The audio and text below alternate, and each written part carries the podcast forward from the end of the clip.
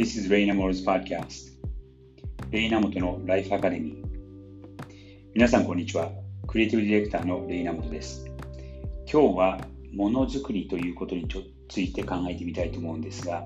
えー、ものを作れる強みとそしてものを作れることでえそれがちょっと弱みになってしまう場合もあるとは思うので、そのことについて、え僕なりの考えを共有させてください。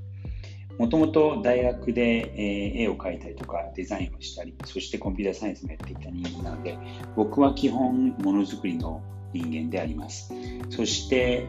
ものを作ることを特に若い時に10代から20代の頭、そしてまあ今でもある程度は自分ででも手を動かすようにしてるんですけども、えー、ものを作れるということは、えー他に見えないことをこう可視化する、もしくは今までなかったものを形にするという仕事なので、技術としてとてもキャリアの上で役に立ってきたことかなと思います。ただ、えー、っと、物を作れるという強みは、ある意味、あの弱みというかですね、あのハードルになってしまう場合もあったのかなとは今になって感じています。例えばやっぱりそのものを作れるという技術は役には立つんですけども、えー、見えないとこも見えてしまったりとかあ自分でやったらもっと早くできるのにな自分でやったらもっとうまくできるようになっていう風なあ考えになってしまってどうしてもこう、えー、ものづくりの人は自分でやらなきゃ気が済まないっていう状況に陥ってしまうんじゃないかなとは思います。そうすると、これはあのあのクリエイティブクリエイティブを作る人でも、例えばテクノロジーを作る人でも共通しているとは思うんですけども、やっぱりその技術が長けていれば長けている人に限って、えー、自分でやった方がうまい、自分でやった方が早い、自分でやった方がよくできるっていうことは見えてしまうので、どうしても自分でやらなきゃ気が済まなかったりとか、あのディテールにこう捕まってしまって、えー、そこでこう立ち止まってしまったりとか、えー、例えばこの色があちょっと気に置かない、もしくはこのフォントが気に置かないよというようなディテールにとだあの、えー、目がいってしまって、こう戦略的なところをこう見えなくなってしまうっていう罠もあります。なので、えっと、今日あの